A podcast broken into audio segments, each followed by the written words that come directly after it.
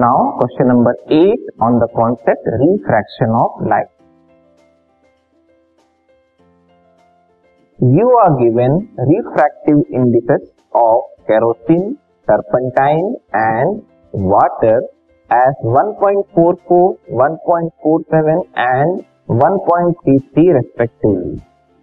तीन मटेरियल है kerosene turpentine और वाटर केरोसिन और टर्पेंटाइन दोनों क्या तीनों क्या है लिक्विड एक्चुअली ठीक है?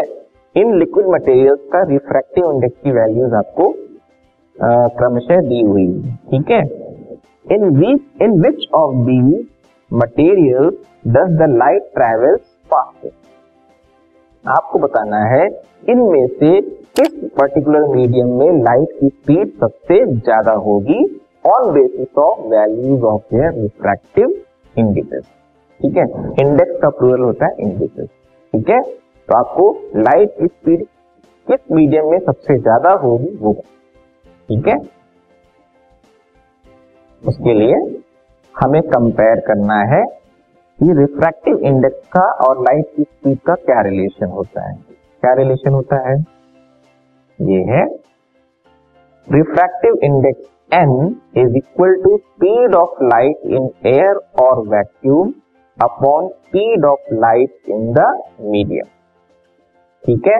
मतलब अगर हमें एक मीडियम का रिफ्रैक्टिव इंडेक्स निकालना है तो लाइट की स्पीड एयर या वैक्यूम में और उस मीडियम में जो है, उसको कंपेयर करते हैं।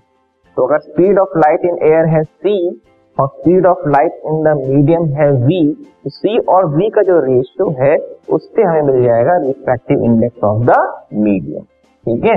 ये रिलेशन होता है। तो इसके बेसिस पे हमें एक्चुअल में बताना है कि लाइट की स्पीड किस मीडियम में ज़्यादा होगी, ठीक है? तो इसी रिलेशन को बेसिस रखते हुए एक कंपैरिजन हम लिख सकते हैं यहाँ पे। वो क्या है? N is equal to C by V ठीक है?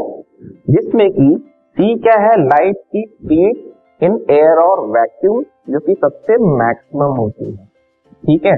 और वो मैक्सिमम वैल्यू है, इसका मतलब ये कांस्टेंट वैल्यू हुई करेक्ट तो इसके बेसिस पे हम कह सकते हैं, जो एन है, वो इनवर्सली प्रोपोर्शनल है, v के करेक्ट मतलब सी तो कांस्टेंट हो गया वहाँ पे।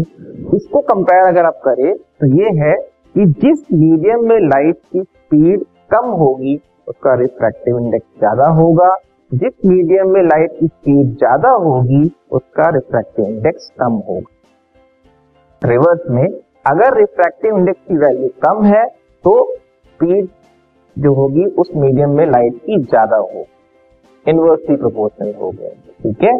इस बेसिस पे अगर हम कंपेयर करें, इसको आप रिवर्स में भी लिख सकते हो।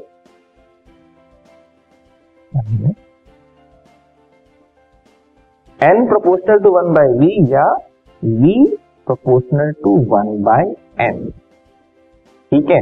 अब हम देखेंगे कौन कौन से हमें वैल्यू दी हुई एक वैल्यू दी थी 1.44 नेक्स्ट 1.47 एंड 1.33 ठीक है? तो इसको हम कंपेयर करते हैं। 1.47 है 1.44 है और 1.33 है। तो इस कंपैरिजन के बेसिस पे हम देखेंगे n जिसका सबसे छोटा होगा तो v उसका सबसे ज़्यादा होगा। यहाँ पे n सबसे छोटा किसका है? 1.33 वैल्यू सबसे छोटी है, जो कि किसकी थी वाटर की। तो वाटर की रिफ्रैक्टिव इंडेक्स सबसे कम है, इसलिए लाइट की स्पीड जो है वाटर में ज़्यादा होगी as compare to other two medium ठीक है? ये कंपैरिजन हो गया। तो final answer is the speed of light will be the maximum in that material medium which has the lowest refractive index जिसका रिफ्रैक्टिव इंडेक्स लोवेस्ट होगा, उसके opposite light की स्पीड उस मीडियम में मैक्सिमम होगी। So among the given material water has the lowest refractive index of 1.23 so the light will travel the fastest in water